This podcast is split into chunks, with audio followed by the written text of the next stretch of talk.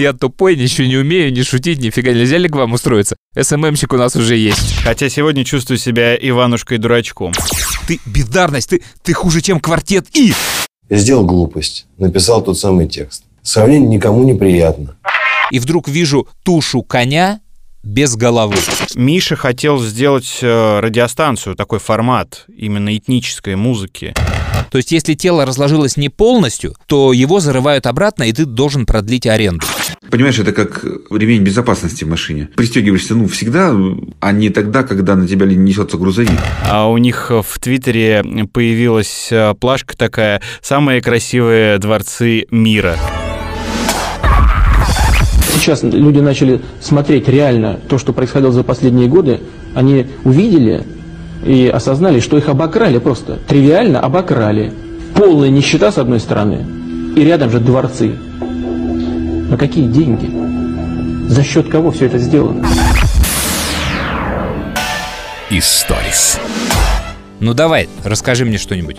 У меня э, случилась такая история, которую я боялся, и вот впервые в жизни она со мной произошла. Сейчас э, слушатели этого подкаста узнают, когда именно записывался он. Ну, конкретно вот эта история. Просто чтобы ты понимал и все понимали ситуацию. Сегодня 5 февраля, пятница. Завтра 6 февраля, суббота. У меня билеты на самолет в Сочи. Мой хороший знакомый попросил провести у его друга день рождения, ну так, по-братски, за символический гонорар э, лететь в Сочи, жить не в гостинице, а я буду там у своих друзей жить, э, чтобы сэкономить, э, естественно, бюджет. И э, я уже зарегистрировался на рейс и планировал завтра утром вылететь в Сочи, чтобы провести мероприятие и в воскресенье вернуться домой. А за пару месяцев до этого другой мой знакомый попросил э, провести свадьбу его сына. Ну, то есть сын хотел, чтобы именно я провел. А сын уже взрослый, 27 лет, э, первая свадьба, и родители хотели, чтобы я провел. И вот до сегодняшнего дня, буквально час назад, э, я был уверен, что она 6 марта. Пока мне не написала группа, которая будет выступать 6 февраля на этой свадьбе. Да ты что? Так как мне доверяют, э, меня никто не дергал, э, не трогал, и все ждут меня, естественно, завтра на свадьбе. Да ты что? А у меня в Сочи мероприятие. Я, естественно, ну, понимаю, что в Сочи там дружественные посиделки, 15 человек, э, одни мужики, им, в принципе, ведущий не очень нужен. Но они хотели так, э, чтобы повеселее было, пригласить э, меня. Ага. Хотя меня, мне кажется, там даже никто не знает. Это просто мой друг, типа, дарит э, ведущего. И я свадьбу не могу э, бросить, э, при том, что на свадьбе я работаю бесплатно. Ага. Но у меня первый раз в жизни, чтобы я перепутал даты, и вот такой форс-мажор. И если бы мне сегодня группа не написала, я бы завтра утром улетел в Сочи. И вот это была бы тогда точно подстава. Я сейчас вот э, сижу, меня трясет от того, что я подвожу людей, от того, что завтра мероприятие. Но, слава богу, у меня все готово к этому мероприятию. Я заранее все сделал, и мероприятие завтра состоится в том виде, в котором бы оно состоялось 6 марта. Но это, конечно, подстава. Подстава, и я расстроился. Я помню, мы на чертову дюжину какую-то улетали, там Раиса Ивановна, кто-то там еще в Питер, и Антон Чернин должен был билеты привезти. Ну и там как бы час до вылета уже, по-моему, или полтора, все звонят Антону, Антон, ты где? А вы где? Я вас тоже ищу. Он говорит, ну как, мы вот на стойке. И я тоже на стойке, вот забежал сейчас. Вот, ну, понять не могу, через пять минут выясняется, что люди в одном аэропорту, а Антон совершенно в другом. А кто перепутал, Антон или люди? Антон, да, Антон был с билетами, это еще было в эру, э, когда не было билетов в телефоне у тебя, то есть когда билеты были в руках. И Антон там бежал, летел, билеты в итоге меняли. Вот, да, бывают такие истории. Видишь, как хорошо быть Иванушками? Если что, один поехал на одну свадьбу, другой поехал на другую свадьбу. И под, под минус 2, да, минус 3, как у них фонограмма называется, разложенная по голосам, э, можно отработать в одном месте и в другом. Такой привет, ласковый май, мираж. Да, но я не Иванушка. Хотя сегодня чувствую себя Иванушкой-дурачком. Смешно, смешно. Бы я и задничаю. Зато от чистого сердца. Историс. А ты посмотрел э, новогодние фильмы какие-то «Богатыря» Диснея, мы же про него говорили сто раз, «Квартет» и «Опасную связь»? Не, а ничего не посмотрел. Ни «Богатыря», ни «Квартет», э, ни что там еще выходило из новогодних. «Душа». «Душа», да. Хотя вот Опять у, же, у Дисней, всех в наверное. ленте была «Душа». Тогда и говорить не о чем, если ты не смотрел. Ну, если ты посмотришь потом когда-нибудь, у тебя будут вопросы какие-то, ты их мне задай, и ну, я тогда пойму, что обсудить. А так, ну, это, ну, просто два неплохих фильма. Первый для детей, к нему есть вопросы, конечно, но э, в любом случае это круто, и такие фильмы нужно снимать, снимать и снимать. Просто не раз в три года, а гораздо чаще. А «Квартет И» — это хороший, обычный, смешной фильм. Для тех, кто любит «Квартет И», абсолютно точно это понравится все. А для тех, кто не любит, не знаю. Вполне вероятно, что это тот фильм, через который можно с «Квартетом» и познакомиться.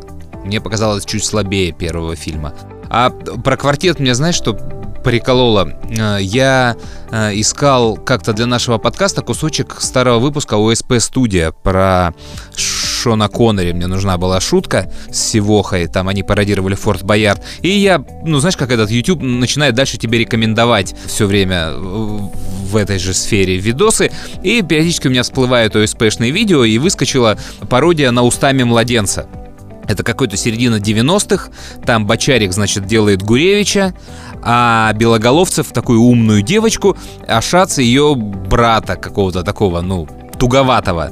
И, значит, она все время что-то очень быстро рассказывает, а Шац показывает. Ты не видел эту миниатюру? Не. А. Ну, может быть, когда-то видел, но давно уже. Ты сейчас мне напомнил, что существовали такие программы. Посмотри, да, я ссылку подвешу в описании. Вот, ну, в общем, там э, такой туповатый шац, э, и она все время его просит там, покажи волка, покажи корову, покажи ящура. Вот, значит, заболела корова ящером. Показывай ящера. Ящера показывай. И, а он практически одинаково показывает все время, и она его троллит. Там самое главное слово – бездарность. Бездарность. И я вот сейчас пересматривая заметил, чего я в 90-х годах вообще не проассоциировал, что она в одном из эпизодов его троллит. Ты бездарность, ты, ты хуже, чем квартет И. Вот. Бездарность ты. Бездарность. Ты хуже, чем знаешь, кто даже? Чем квартет И. Сто раз хуже, чем квартет Ты. Ты один. Бездарность. И, ну, понятно, что это не уровень Гришковца, конечно, ну, там, обиды на квартет, но мне интересно, они были в тот момент знакомы или нет, потому что в середине 90-х для меня квартета и не существовало. У них был просто маленький какой-то скетчком на канале НТВ, и больше я про них ничего не знал. И у меня такое ощущение, что Белоголовцев, Шац, они тоже вряд ли что-то об этом знали, потому что квартет всегда ненавидел КВН. А это же все-таки была такая КВНовская тусовка. Ну, и я хочу, конечно, Леше послать и спросить э, у них вот про эту шутку. Бездарность. Ну, или они были знакомы, и это был такой продукт плейсмент. Да, я думаю, что это скорее всего так. Вот это и вряд ли обида прям такая. Ну, вот надо будет проверить этот вопрос. Кстати, а ты видел, что Гришковец тут недавно интервью давал, и, судя по всему, они как-то помирились с квартетом? Мы рассказывали, как они ругались, вот, и выяснилось, что они вроде как помирились. Ну, мне так показалось. Я не видел, а что он там сказал? А, нет, ну ты мне сейчас расскажи, что он сказал, а я, чтобы я откомментировал, а я потом посмотрю и прям этот кусок подрежу. Интервью. Я написал это, это, там больше 10 лет назад. Сейчас бы я ни за что бы так не написал. Вот просто никогда, ни, ни, ни при каких обстоятельствах так бы не сделал. Это было, можно сказать, ребячество. Но это было похоже на то, ну, вспомним, да, как вот взяла Земфира, да, и сказала, высказалась про Монеточку. гречку и монеточку. И огребла по полной программе. Где гречка, где монеточка?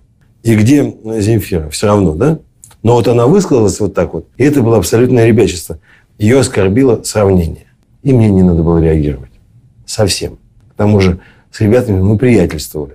Но у меня просто тогда, после выхода их спектакля «Разговор мужчин среднего возраста», ну, просто опрокинуло количество сравнений. И я не выдержал. Я сделал глупость. Написал тот самый текст. Сравнение никому не приятно. Этого говорить было ни в коем случае нельзя. Даже не, не то, что там ребята обиделись. Ребята талантливые люди. Они справятся. Человеку удобно и хорошо и правильно любить и меня, и их, и Пелевина, и Цыпкина. И поставить всех на, на нас на одну полку. Это право людей, каждого человека. А, ну, а я вот э, смолодушничал. Тогда я сильно был молодой и очень, очень был дерзкий. Э, Нет, нам не нужно было друг перед другом извиняться. Я сделал глупость, потом они мне ответили тоже глупостью во время своего там творческого юбилея. Я пригласил их на свой юбилей три года назад, и они пришли, и это было фактическим знаком Примирение. Ну, можно назвать так. И сейчас э, я вполне могу Барацу позвонить, написать или прислать ему какую-нибудь шутку, он мне ответит. Ну, во-первых, это прикольно, что как только мы рассказали про это в подкасте, тут же всплыло где-то интервью, и опять всплыла эта тема, потому что я сомневаюсь, что кто-то вообще знал про эту историю. Она очень внутренняя, и много лет 10, я думаю, про нее вообще никто не вспоминал. И она касается, собственно, только квартета и Гришковца.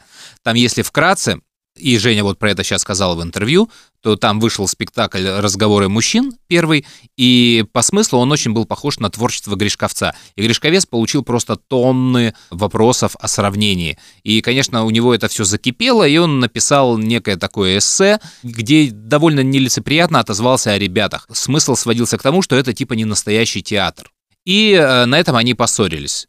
Э, дальше квартет его бомбил на каждом своем выступлении, причем смысл часто сводился просто «Гришковец?» Хотели ответить, но не ответили. Мы просто решили, что будем выше этого. Но сегодня у нас день рождения, и мы подумали, а будем ниже этого. В конце концов, можем себе позволить. Саша, пожалуйста. Жень, знаешь что? Да пошел ты сам нахуй. Такой вот был аргумент. Я за это все переживал. И очень много же существует людей, у которых и те, и другие в друзьях. И мы вот так вот метались от одного лагеря к другому. Ну и круто, что это все прекратилось, и они помирились. Я очень рад. Но я все равно считаю, что Женя в прошлый раз, он правильно про них сказал, потому что, ну, они действительно не настоящий такой театр, а заходя на поле Гришковца, вот в чем для меня разница между квартетом. Когда Гришковец что-то тебе рассказывает, ты узнаешь эту ситуацию, ты узнаешь себя в ней, и ты предугадываешь, чем он это закончит, а он заканчивает не так, а еще лучше и ты офигеваешь от этого. А когда это начал делать квартет И, он тоже рассказывает ситуацию из жизни, ты ситуацию узнаешь, ты, ты представляешь, как она закончится, и ты угадываешь их окончание этой истории. Ну, от этого тоже круто, но не так, как у Гришковца. Вот в этом разница между квартетом и Гришковцом. Стоит на это обижаться или нет, я не знаю. А с тех пор появились еще всякие стендаперы, камеди вот эти, и, конечно, им лучше теперь вместе конкурировать вот с этими ребятами, но я рад, что они помирились. История очень простая, когда просто на, наш замполит, он полагал, что э, вообще дело не хитрое приклеивать буквы. То есть для этого у человека с, с незаконченным высшим образованием, в общем, не нужно, можно любого. А там уже нарезали буквы, просто их наклеить просто. И он дал текст человеку и сказал, чтобы он наклеил эти, эти буквы, и получится стенгазета. Тут матрос клеил, клеил, клеил, после чего, значит, все приклеил очень аккуратно, видимо. Потом этот самый замполит подходит, видит вот это, стоит некоторое время, где-то минуту он стоял, смотрел, после этого он так наклоняясь к этому, а буквы, буквы нарезаны, набор куплен был, и их больше нет, он так наклоняется, говорит, нахуя, матрос, нахуя? Просто выяснилось, что он все буквы наклеил на одинаковом расстоянии просто, без промежутков на слова. При таком фонтане боярином стану. Мы, бояре, народ работящий. Такая уж наша боярская доля. Историс. А ты видел шутку э, Внуково аэропорта, когда прилетал Навальный про Берлин? 41 год и 2021 год, нет? Да, да, видел, видел. Это же, прикинь, так обосраться, да? То есть, если кто не знает, смысл такой, что э, прилетал Навальный, про это было миллион шуток, и СММщик Внукова, дай бог ему здоровья, э, решил, видимо, тоже пошутить и написал «Не волнуйтесь, в 41-м встречали самолеты из Берлина, и в 21-м встретим тоже прекрасно самолеты из Берлина». А она и сама по себе странная, да, 41 год, самолеты из Берлина. Я вот не уверен, что здесь есть над чем смеяться. Э, там, да, апелляция к тому, что в 41 году Внуково образовался, и что вот им 80 лет в этом году, якобы вокруг этого, но нифига. Тут конкретно шутка про Берлин, 41 год, отсылает нас к военным самолетам. Тут прилетает Навальный, и типа мы его встретим. И ты же помнишь, да, что его во Внуково не посадили, а перевели в Шереметьево. Да. И чтобы его не посадить во Внуково, нужна же причина. Помнишь, какая была причина? Ну, сказали, что техника вроде выехала на полосу и что-то там застряло, сломалось, да-да-да. Да, застряла. Снегоуборочная машина. То есть ты вот выходишь, выеживаешься на публику, что с третьим красиво, не волнуйтесь. И тебя убивают тем, что э, снегоуборочная машина застряла на взлетной полосе аэропорта Внуково. Поэтому самолеты полетели в другие аэропорты. Сука! Ну вот вот хотел выпендриться, на тебе, на тебе, апперкот, блин. Мне очень нравятся SMM щики Aviasales. Они всегда Они боги очень вообще. креативные, придумывают э, истории и оперативно. И после того, как э, вышел фильм Навального про дворец Путина, а у них в Твиттере появилась э, плашка такая «Самые красивые дворцы мира».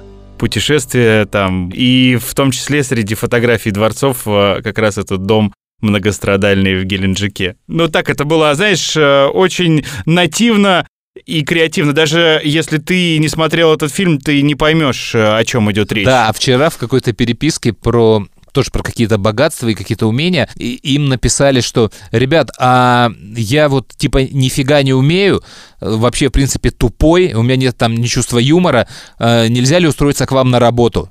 Они ему отвечают, СММщик у нас уже есть. Это же крутая самоирония. Тоже к, к разговору. Я тупой, ничего не умею, не шутить, нифига. Нельзя ли к вам устроиться? СММщик у нас уже есть. Это, это очень круто. И я думаю, это отдел э, креативный. Возможно, они все там тоже КВНщики бывшие. Но я вот их очень уважаю. И я надеюсь, что вот у этого Романа Бордунова, один из СММщиков, чье имя стало известно, все будет в порядке, потому что, напомню, парень был задержан на митинге 31 числа, 1 февраля был в суде, а потом из этого суда ушел, поскольку не оформили его перевод из одного ОВД в другое, и 4 февраля его арестовали, но на самом деле говорят, что это, конечно, не за митинги, а вот за ту самую смелость, видимо, с дворцами, про которую ты сказал вот раньше, А, то есть, ну, похоже, что чувак доигрался. Надеюсь, у него все будет в порядке. Я думаю, что у Aviasales э, такой бюджет, э, который позволяет нанять адвокатов. Другое дело, помогут они в борьбе с нашей системой. Да. Это второй вопрос. Ты знаешь, как это все делается, какие адвокаты. Но все-таки вот Aviasales, да, а вот, вот эти аэропорты, ну, ну, как бы там вот, вот возьмитесь уже за какие-то легенды. Вот знаешь такие рекламные байки, э, когда как, как бы ее начать-то? Она, по-моему, не афиширует компанию, это потом рассказывается, что это реклама. В общем, летят в э, воздухе самолет Боинг, громадный там трансатлантический перелет, а вокруг него военный истребитель. Понимаешь размеры, да? Сопоставляешь, да, что, в принципе, военный истребитель, он может быть такой спасательной э, шлюпкой на крыле этого Боинга. И он, значит, вокруг, резвится вокруг этого самолета, все там, и переговоры у него с э, пилотом Боинга. Привет, привет. Смотри, а можешь так? И давай перед ним, значит, фигуры высшего пилотажа. Так, наверх, вниз, там ушел, направо, налево, изгаляется минут 15. Ну чё, как тебе? Ну, этот из Боинга отвечает, ну, в общем, да, нормально, круто. Говорит, а смотри, что я могу. Давай. Значит, этот зависает над Боингом, и дальше, знаешь, минут 10 э, Боинг летит просто ровно, ровно, ровно, ровно, ровно и прямо. И этот как бы устал ждать, говорит, алло, алло, там, ты здесь? Говорит, да, я здесь. И чё? Чё ты мне хотел показать? А, брат, понимаешь, я вот сейчас встал, э, сходил в задний салон, полежал чуть-чуть, выпил чашечку кофе, э, поиграл там в какую-то компьютерную игру, поговорил с друзьями, и сейчас вот вернулся в кресло, и вот с тобой хочу поговорить. А ты так можешь? Понял, да? Помнишь, как в истребителях, да? Ты садишься, все, и у тебя капсула, ты там ни ногой, ничем пошевелить не можешь, и все это завершается титром там «Люфганза». Вот это же красиво! Это же интересно, а не какой-то там 41 год, вечно мы шутим, 41 год, космос, какие-то угрозы и еще и обсер. В конце концов, с какой-то там, блин, э, снежной машиной. Понятно, что ее не было, да, но вот все равно вот история сложилась так, что тебя заткнули. Слушай, по поводу истребителей, э, мы дружим, э, ну, благодаря работе на нашем радио с пилотажными группами «Стрижи» и «Русские Витязи». Я несколько раз вел день рождения в Кубинке у них, э, на нашествии мы пересекались, ну и на каких-то других мероприятиях. Они приезжают на рок-фестивали, концерты, дружат со многими музыкантами. Ну, все благодаря нашему радио. Такая, знаешь, дружба. И однажды мы были на показательных полетах, по-моему, по воскресеньям они летают, куда они приглашают э, известных музыкантов просто посмотреть. А потом, когда уже полеты закончились, там столовая, естественно, если завтра лететь не надо, то какие-то напитки, ну и неформальное общение. И вот мы были на одном из э, таких э, показательных полетов, я был с сыном, по-моему, и когда они уже приземлились, нам разрешили залезть, посмотреть, как кабина устроена. Во-первых, я удивился, какая она маленькая. Во-вторых, э, ну, я, может быть, насмотревшись э, фантастики космической, э, думал, что там приблизительно все такое же, да, или как в современных пассажирских самолетах. А там, ну, вот, знаешь, как будто ты в, сел в УАЗик. Ну, у меня были такие впечатления, я сейчас не хочу обидеть ни нашу авиацию отечественную, я не знаю, какого года истребители, на которых летают стрижи и витязи, и меня поразила иконка в салоне, как в автомобиле, знаешь, приклеенная к, ну, там, на, на панели. Не помню, что за икона была, но меня удивила вообще вот вся обстановка внутри кабины и какая она маленькая вообще, как туда можно поместиться. То есть это реально какая-то капсула. Ну, тут же понятно, это все конструктивные особенности, да, самолета, чтобы он был легче, маневреннее, и чтобы эта капсула максимально удобно вылетала в случае катапультирования поэтому у них все так тесно. Я понимаю, о чем ты говоришь, потому что у меня в Бауманке на практике мы очень много были во всяких космических конторах, где есть какие-то космические музеи, и очень часто сидели в всех капсулах, спускаемых, возвращаемых в космосе, где космонавты сидят и при старте, и при возвращении. И вот я тогда первый раз понял, что такое клаустрофобия. Потому что когда ты садишься в этот спускаемый аппарат, за тобой ну, закрывают вот эту вот дверь, все, и ты сидишь в этом шаре неподвижно, и как в тот момент, когда ты представляешь, понимаешь, что э, за окнами у тебя космос, и безвоздушное пространство. Все, я тут же начинал стучать в окно, быстро-быстро меня отсюда вытаскивайте. И я понял, что такое сложность космонавтики. Потому что нахрен я бы просто никогда не смог ни взлететь, ни находиться в этом шаре там. Вот, то есть до, до этой же, ну, это сейчас уже, ну, такие большие комфортабельные истории. А вот эти люди, конечно, типа там Гагарина, Леонова и все, которые вот, вот так вот спускались, поднимались и летали, это, конечно, какие-то какие боги психологии для меня. Я никогда не думал, что у меня это будет, но вот посидев в этой капсуле, а, я вообще, конечно, не понимаю, как они на все это шли. Я попробую написать сообщение, ну, точнее, не попробую, а напишу Диме Копосову, о котором мы уже в нашем подкасте говорили. Это ведущий сейчас э, подкаста «Небанутые» вместе с летчиком Лехой, который летает э, командиром э, «Победы», ну, в авиакомпании я имею в виду, а он бывший стриж. И он занимался сольным пилотированием, индивидуальное пилотирование, фигуры высшего пилотажа показывал. Военный летчик, профессионал. Вот хочу спросить, какие неудобства есть в наших самолетах, вот в истребителях, вообще насколько комфортно там управлять этой махиной. Попрошу его голосом мне рассказать что-нибудь, а если он успеет это сделать к выходу подкаста, мы обязательно это врежем.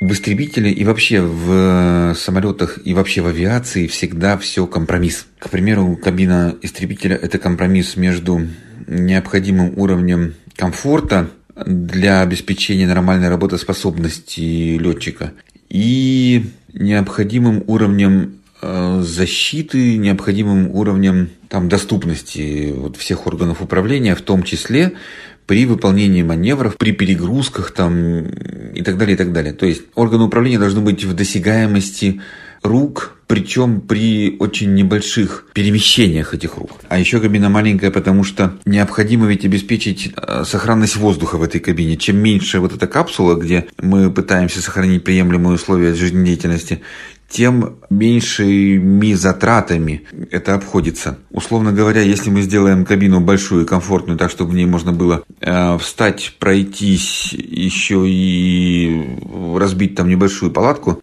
то для этого системы жизнеобеспечения должны быть как на большом лайнере. Это ведь только в фильмах, особенно западных, показывают, что истребитель такой летит, видит врага, надевает при этом маску и начинает его атаковать. На самом деле кислородная маска у истребителя надета всегда на лицо, на голову.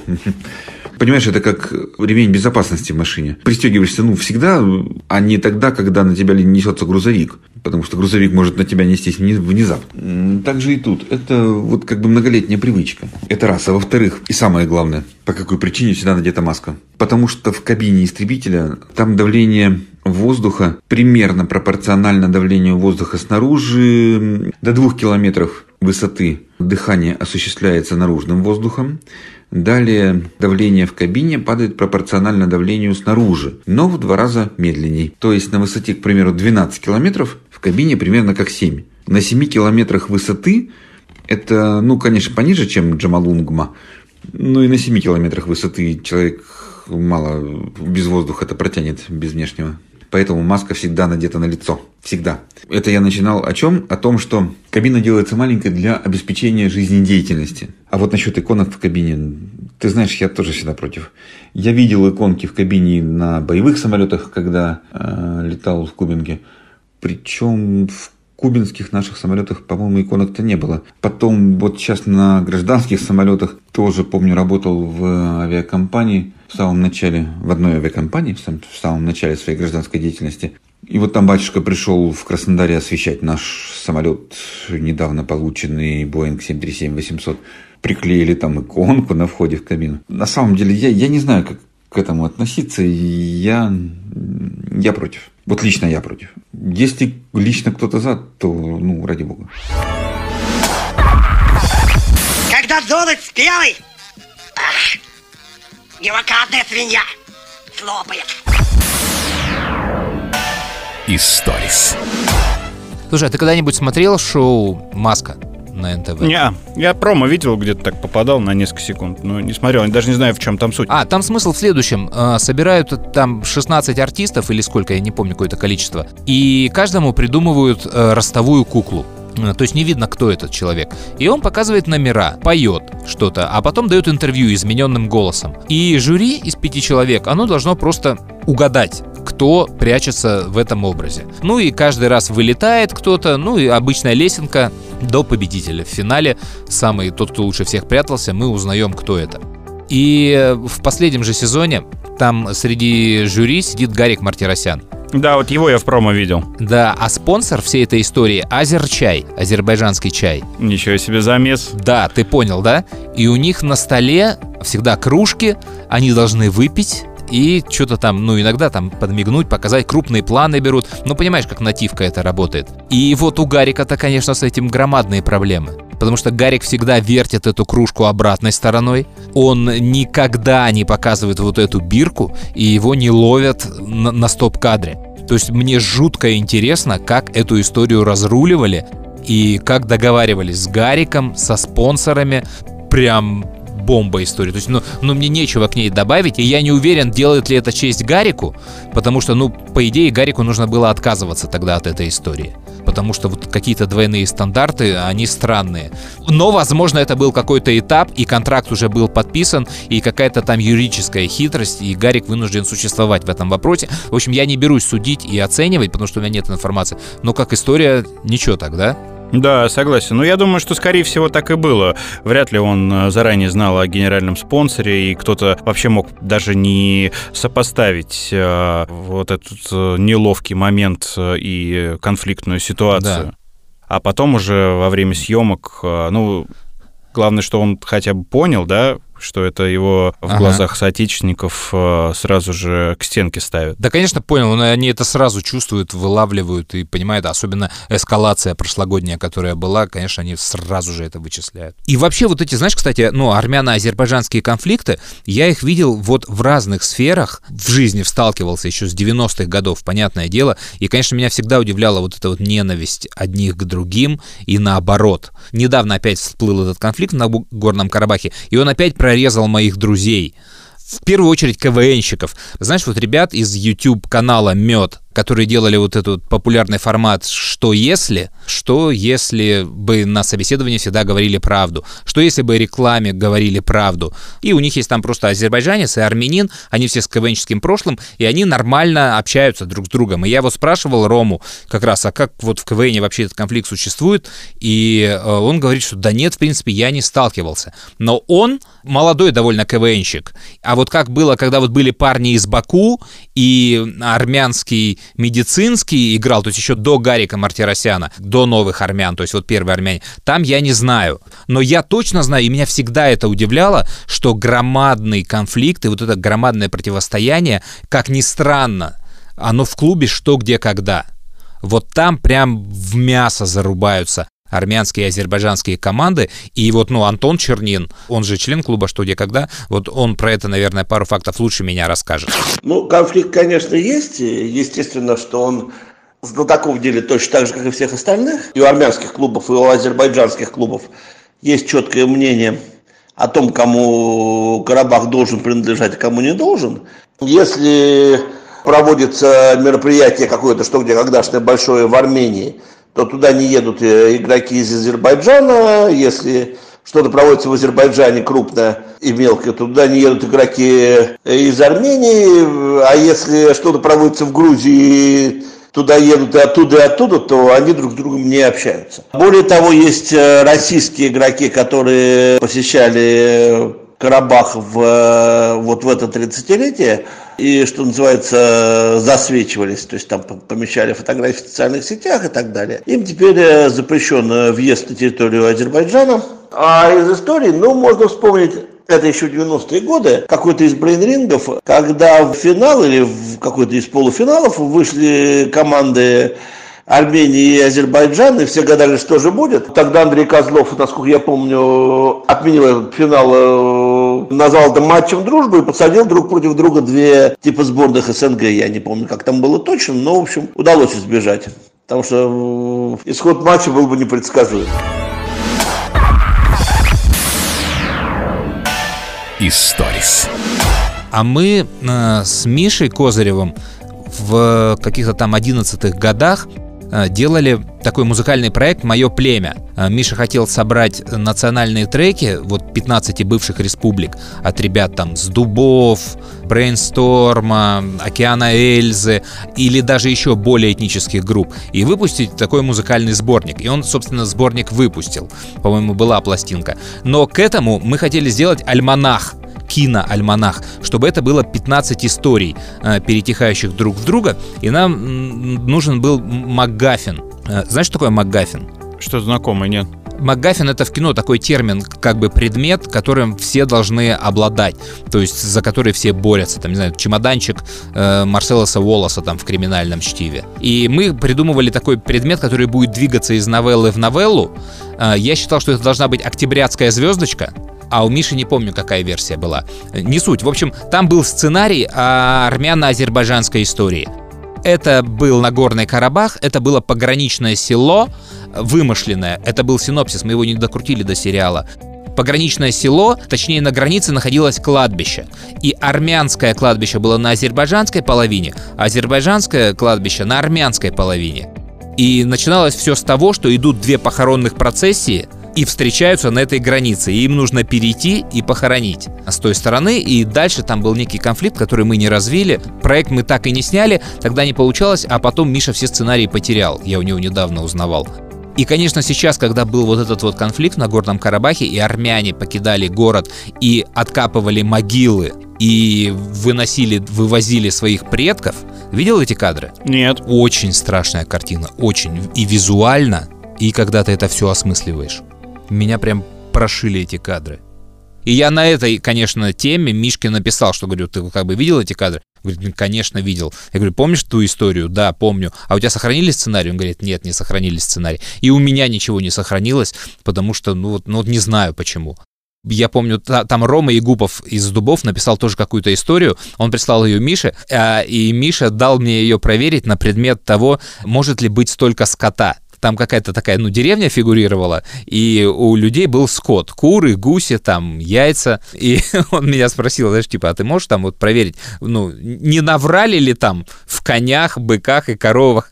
Я говорю, Миш, ну, я как бы там жил, да, но я жил в нормальной квартире, и у нас не было во дворе э, никаких коров, хотя вру, у нас были такие талантливые молдавские предприниматели, у которых на пятом этаже на кухне жила свинья, или куры. Да, я тоже вот. подумал, что на балконе должны были жить да, какие-то да, домашние да, животные. Вот.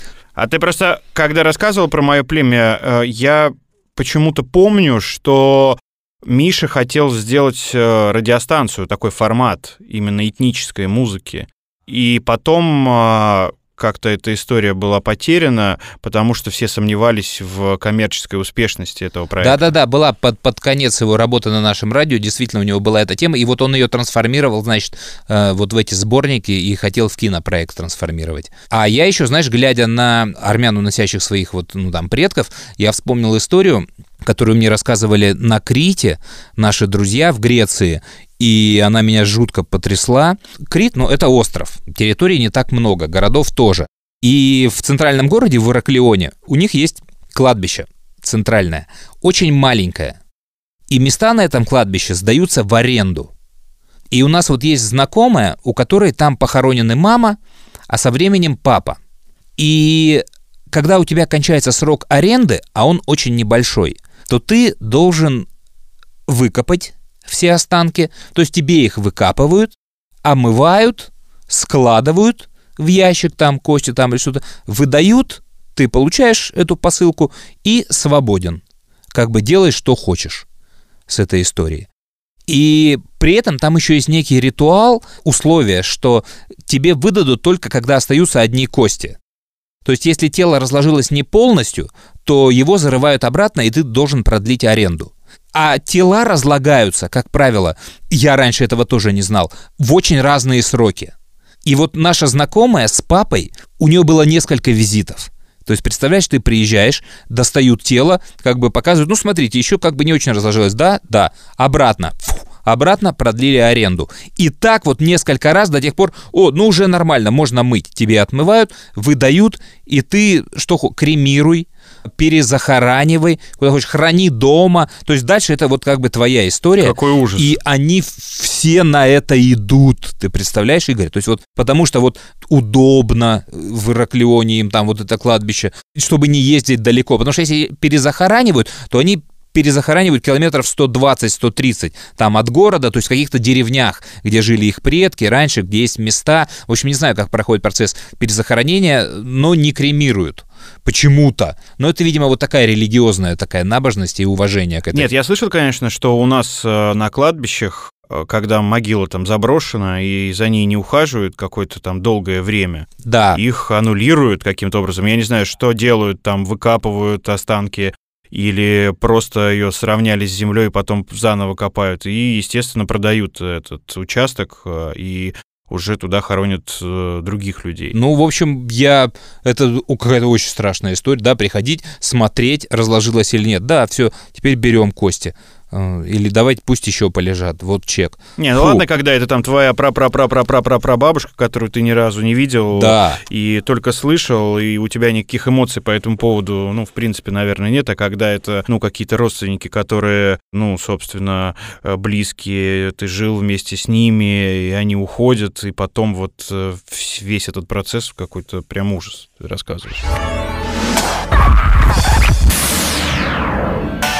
Историс.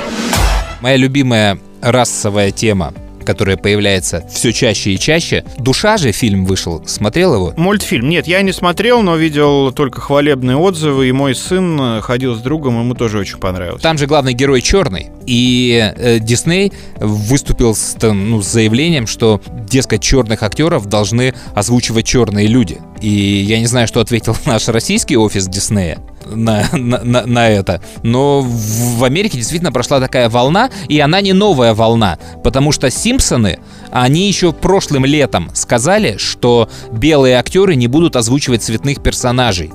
И из сериала уволился сразу Хэн Казария, который озвучивает Апу, продавца, черного там коллегу Гомера и еще ряд таких национальных ролей. Вот, и последний сезон он вышел уже без этой озвучки, то есть это, ну, опять же, довольно странный тренд, который идет, и двадцатку опять возникла история, что они хотят переделать. У них на 20-долларовой купюре изображен Эндрю Джонсон, президент США, который был рабовладельцем ну и вообще так расистом. И еще Барак Обама хотел заменить эту двадцатку и поместить на нее какую-то там девчонку лидера вот этого движения негритянского за освобождение. И сейчас вернулись к этой истории Байден, но я не уверен, что это не фейк и не поднятая новость, просто это так вот в куче вместе с мультфильмами. А недавно я читал историю про э, актрису, какую-то 76-летнюю португалку, которая пыталась накатить э, на Адама Драйвера, актера. Знаешь, что такое Адам Драйвер? Нет, ну что-то знакомое. Новый Дарт Вейдер. А, да, да, да, все понял. Сын э, Хана Соло или в последней трилогии Звездных войн. Вот что он очень высокомерно вел себя на площадке и не разрешал э, статистам и актерам другим смотреть ему в глаза. Мол, это его раздражало, и ай-яй-яй, и я так и не понял, как бы она что ему хочет предъявить. То есть это не абьюз, там ни мету, ни расовая какая-то история. Ну, то есть люди уже пытаются хоть на чем-то, знаешь, хоть что-то, какую-то обиду вбросить и на этом набрать вестов. И из всей вот этой истории я тебе хотел рассказать про фильм э, «Апокалипсис сегодня». Знаешь его? Да, конечно. Это вот же фильм, который э, снимался очень долго. На его съемках люди сходили с ума. Э, Режиссер там чуть не разорился. Я ну, бесконечно могу э, рассказывать про эту картину. Я сейчас постараюсь рассказать просто краткий сюжет. Это я к тому, что вот когда, ну, отрывают скелетов э, разных, достают, и потом то, что было нормальным, становится ненормальным. И вот мне кажется, что у этого фильма э, все шансы в век вот исчезновения фильмов из библиотек за какие-то проступки, век, опять же, Дисней, знаешь, он ограничил свой каталог, Потому что, например, вот в фильме «Питер Пен» там некрасиво говорили о краснокожих, об индейцах. И теперь доступ детей к этому фильму ограничен. То есть то, что называется culture cancer, то есть отмена cancer, культурный рак, cancel, отмена культуры. И э, в фильме э, «Апокалипсис сегодня», например, э, Мартин Шин, человек, который исполнял главную роль, он реально входил в образ тем, что бухал, долбился наркотиками, и его задача была стать по-настоящему безумным, чтобы сыграть эту роль вот этого спецназовца, который едет глубоко во Вьетнам, чтобы найти полковника Курца и казнить его, как мы знаем. И за его нормальным состоянием более-менее следила жена, которая везде за ним ездила, проверяла, какие условия были съемок. И вот она прилетает на Филиппины, где ребята ведут съемки, а съемки картины проводились на Филиппинах, потому что во Вьетнам, конечно же, их не пустили. Она прилетает на съемочную площадку и видит, что вся площадка завалена мусором, гниющими разложениями, останками. Везде бегают крысы, вонь какая-то. То она вызывает продюсера, значит, показывает ему все вот это и говорит, значит, вы все должны это убрать, а, потому что я не позволю своему мужу работать в этой ерунде. Э, на что он находит художника-постановщика, и они начинают ей объяснять, что э, это для, нужно для погружения. Да, это, это специально, это приказ Фрэнсиса Форда Копполы, э, это все, мы погружаемся в атмосферу, в которой снимается фильм, мы в ней живем. Реквизит. А, и тут э, рядом стоит, как бы, рядом стоял человек, э, который сказал, ну а что тут, ладно, это все еще нормально, у нас там вон трупы настоящие. Э, какие настоящие трупы. И, значит, он берет, отводит их за палатку, где все лежат, обедают, а рядом лежит склад, и там лежат настоящие разложенные трупы. И начинает, значит, продюсер сам офигевает, он не знал, что все запущено настолько. Жена Шина, она там вообще в истерике, и они начинают, что давайте все это отсюда убирайте. На что им отвечают реквизиторы? Не-не, Коппола это все очень понравилось, и вот у нас скоро сцена, они должны висеть вниз ногами, вот все, мы специально подготовились. И оказалось, что они реально получили эти тела от чувака, который доставляет их в медицинские вузы для вскрытия. Но выяснилось, откуда он их берет, что он вскрывает могилы. И через день на этой площадке появилась полиция. Парня посадили в тюрьму, а с этим нужно было что-то делать. На что киношники сказали, типа, ну это уже не наша проблема, поскольку вот мы арестованы, парня вы арестовали, мы не знали, решайте, что делать. И на следующий день приехал громадный грузовик с солдатами, солдаты закидали все вот эти трупы в грузовик, и их спросили, типа, а куда вы это все повезете, потому что ну, за похороны никто платить не собирался, это дорого. Они говорят, типа, не волнуйтесь, мы найдем, куда это все скинуть и где-нибудь закопать. И вот так они исчезли. Фильм на следующий день снимали, и продюсеры клянутся, что у них в кадре статисты висят и каскадеры в этих сценах, но я никакой гарантии не дам, зная Фрэнсиса Форда Копполу и в съемке вот этого фильма, что они не нашли новых трупов или не успели снять вот эту историю с э, теми еще трупами, которые были. Поэтому фильм «Апокалипсис сегодня» — это вот точно такая бомба, которая, ну, рано или поздно точно должна взорваться. Вот из каких-то таких историй кто-то на кого-то подаст в суд. А там же, он же, знаешь, еще, он был сильно сокращен. То есть Коппола снял 15 часов материала, смонтировал версию на 5 часов, из них еле-еле, его заставили сократить это до двух с половиной.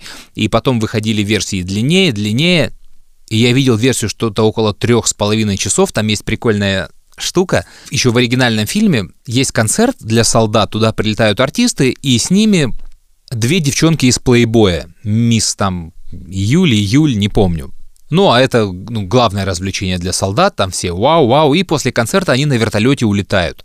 И в оригинальной версии они исчезают из сюжета. А вот в расширенной уже, когда Уиллард со своим экипажем там и кораблем движется дальше в поисках Курца, они находят этот вертолет, упавший не упавший, севший, у него кончилось горючее. И там летчики и эти девчонки из плейбоя. а у парней на лодке с собой горючее.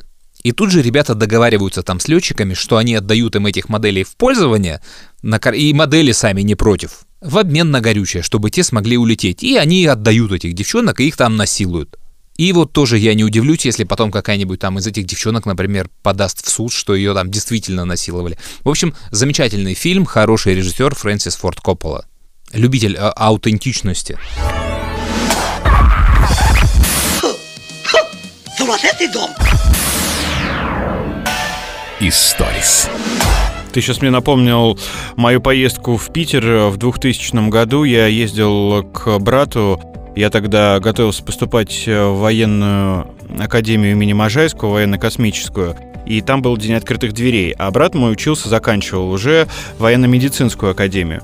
И я был у него дома в гостях, он собирался на учебу и говорит, хочешь поедем, сейчас у нас занятие, там вскрытие будет покажем тебе настоящее живое вскрытие. Я говорю, не-не-не, я не поеду. Я у него спросил, а кого они вскрывают. И это был 2000 год, я не знаю, может быть, конечно, пошутил, но он мне сказал, что если находят труп и там в течение какого-то времени, по-моему, трех дней не находится там родственник, э, не находятся люди, которые его забирают, ну, официально по документам, то тогда эти трупы отдавали в военно-медицинскую академию, и вот э, студенты там исследования проводили и вскрытие. Это Санкт-Петербург, 2000 год. Да, не, ну я еще в 90-х годах ну, знал, что все студенты, они практикуются в обычных моргах криминальных, то есть там не нужно какое-то какое специального разрешения. Они либо присутствуют на вскрытиях, ну, либо даже практическая работа, то есть ничего запрещенного в этом нет. И я в подкасте рассказывал. Ну, просто, знаешь, пока человека ищут, ну, да. три дня это мало а тут бах, уже его там разрезали. А по поводу скандалов, э, тут недавно Мэрина Мэнсона же обвинили в том, что он избивал, по-моему, свою девушку или там издевался над ней. Эван Рэйчел Вуд. И мнения разделились. Во-первых, это было там чуть ли не 20 лет назад, э, почему она молчала. Во-вторых, э, многие писали о том, что, ну, зная образ сценический Мэрилина Мэнсона, можно было предположить, что у него уже там профдеформация или что он действительно не дружит с головой, и поэтому ждать от него, что он будет панькой, было бы странно. Ну, тоже так, да? Сейчас э, шумит эта история. Рекорд-лейбл уже отказался от э, выпуска его альбомов и открестился от него. А, а ты знаешь, какой у него рекорд-лейбл был? Не помню, мне незнакомый. Никто не помнит, да. И я думаю, это самый громкий успех в истории этого лейбла.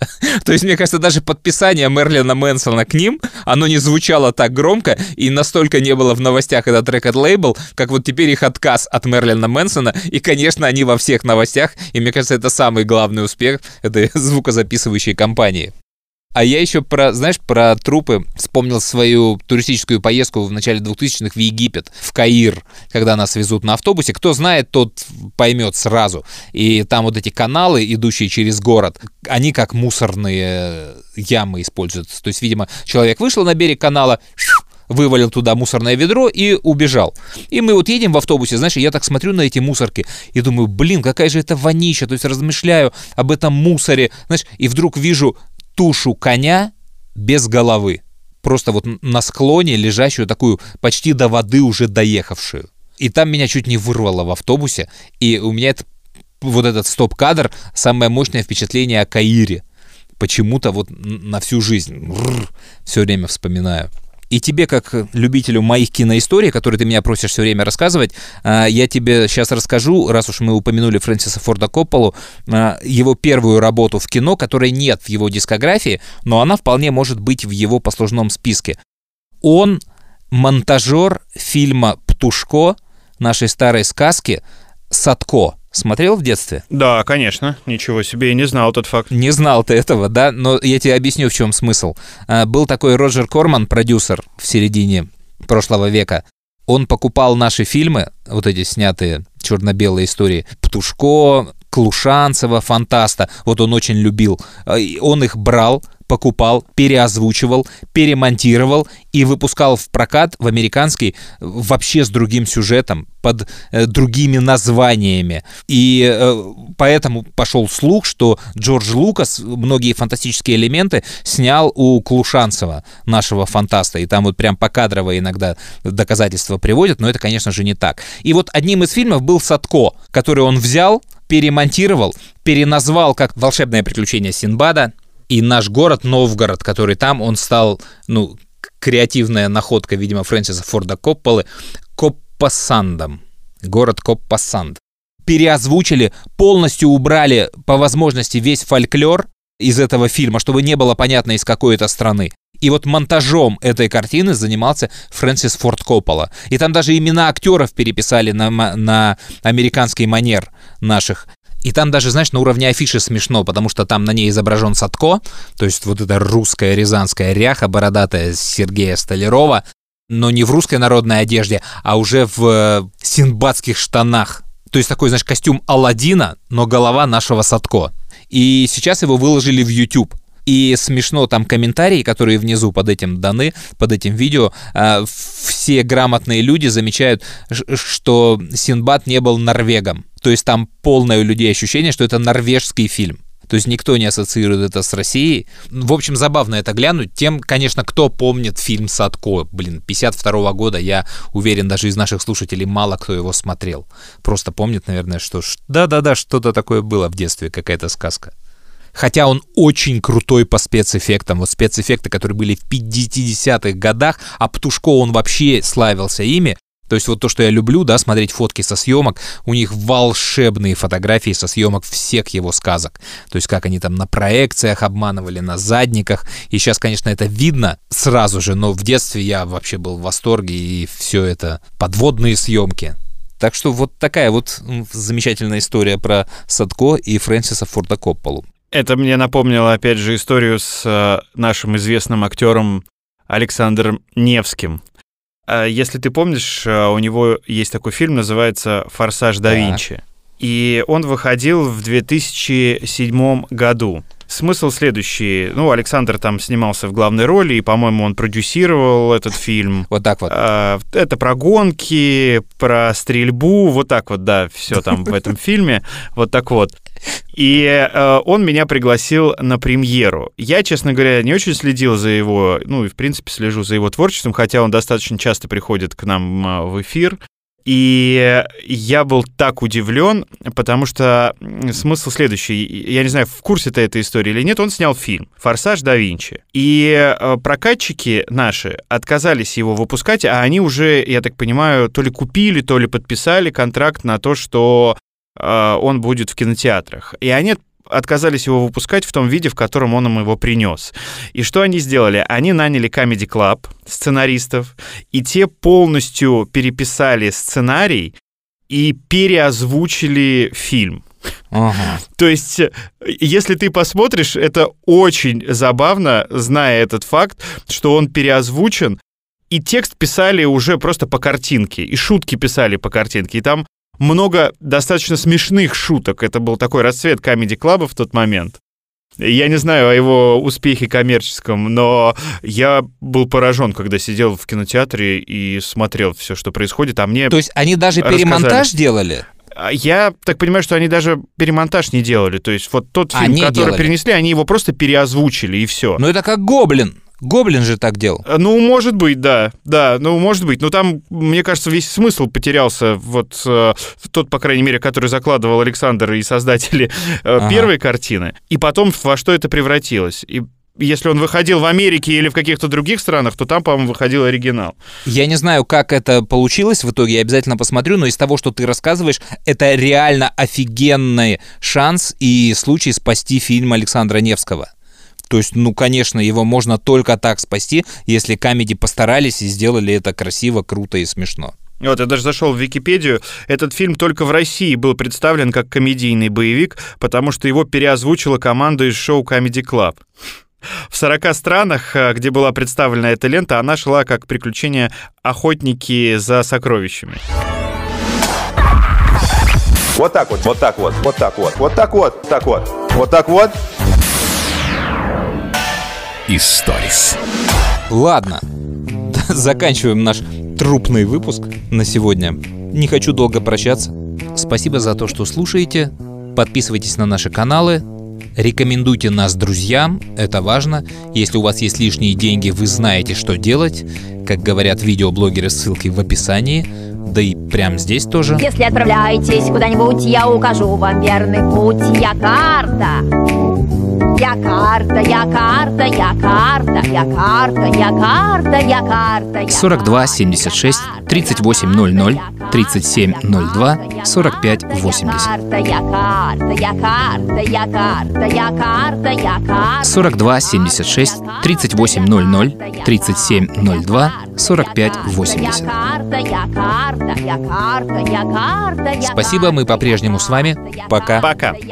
Анекдот, знаешь, мужик вечером выносит мусор, подходит к помойке, а там стоит лунтик и бреется. Нам всем кажется, что если, ну, скажу, и мне иногда так кажется, что если навести твердый порядок жесткой рукой, то всем нам станет жить лучше, комфортнее и безопаснее. На самом деле, эта комфортность очень быстро пройдет, потому что эта жесткая рука начнет нас очень быстро душить. Слышь, не нагнетай, перестань Если кипиш реально начнется, что будет, представь Если тут тебе не имется, так пиздуй в пиндостан Хули ты все надрываешься, в натуре достала Дерьмо на вентиляторе дышать не легче Лишь охота респираторы прижать покрепче Без тебя хватает смрада, орать легко. Все знают, как не надо, как быть никто. Полив шапито, медиа, клоунада У каждой хламида монады, ума палата. И на все свои взгляды, а ты что-то пиздишь Многовато нам тут. Для заложника режима Сука, с клепом во рту. Протест не в затяг, бунт в соцсетях. Пляски по чужую, дудку на чужих костях. Лучше бы шишек газпромовских развлекал. По жирным заказникам, в шикарных особняках. Мир однокомнатных квартир, совмещенным санузлом Микрофон за 100 рублей, самопальное музло. Ты же выбрался оттуда? Значит повезло, так фильтруй базары множь На счету часов уютная коробка мещанского райка Лубочные картинки про счастье дурака. Типичные сюжеты культуры, суррогат Душонка по дешевке, а шкура дорога.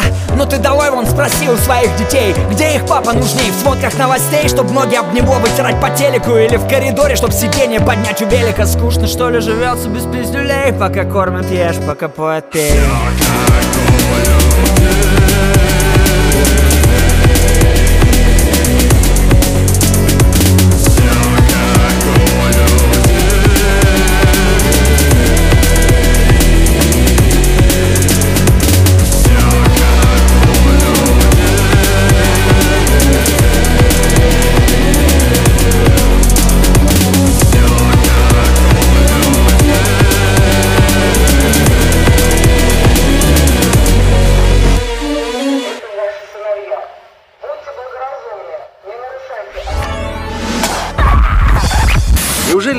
конец?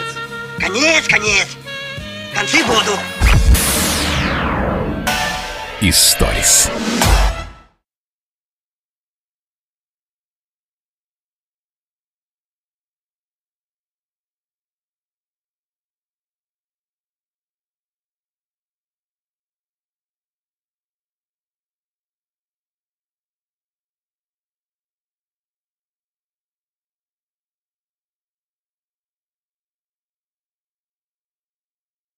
Алиса, Брянск, север. Вы свободны. Можете идти по своим делам. Не забудьте взять горячий чай и печенье.